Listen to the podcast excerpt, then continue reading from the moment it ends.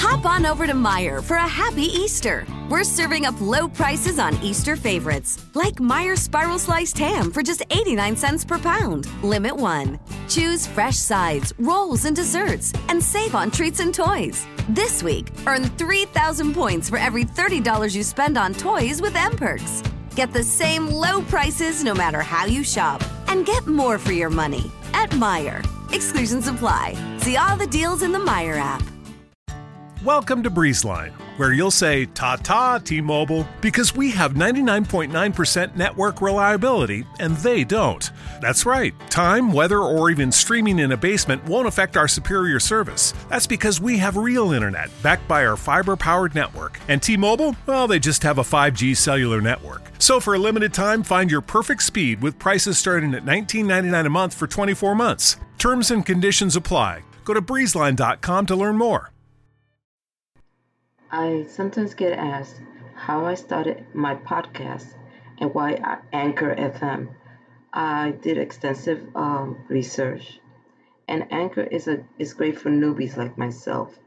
It they provide good support, and it is easy to use.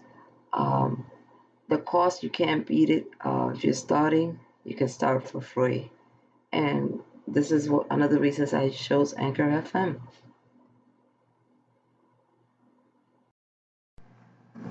Materials and tools that help with upcycling. One thing you quickly find out is that once you have your reclaimed materials and project in mind is that you will need some basic tools and materials to work on your upcycling project. As I said before, keep your first few projects simple, but even a simple project requires some tools and material. Here is my list of the most essential materials or tools to help with your projects. Scissors. They don't have to be expensive, but get them in different sizes. I even use a manicure scissor for small projects. Glue. This has been a trial and error for me. This is how I have broken it down. Glue Glue E600 is one of the most powerful craft glues. I have used it for jewelry and art projects. Uh, just don't get it, don't let it smear because it will look crusty. I have used white glue like an Elmer's for projects where heavy glue is not necessarily required and where I will later be coating the project with a heavier glue. Clear glue is a great glue if you want a clear coating over a project, but it will require several coats and each coat that you apply will have to be fully dry or will become smudged. Shellac, just regular old shellac, sometimes can be used on artwork if it has a, lot of dark colors and especially on brown furniture projects. Mod Podge, which to me is not really glue, it really coats the surface of projects with paper, like artwork, beautifully. It makes them shine just right. It helps protect the surface of your work.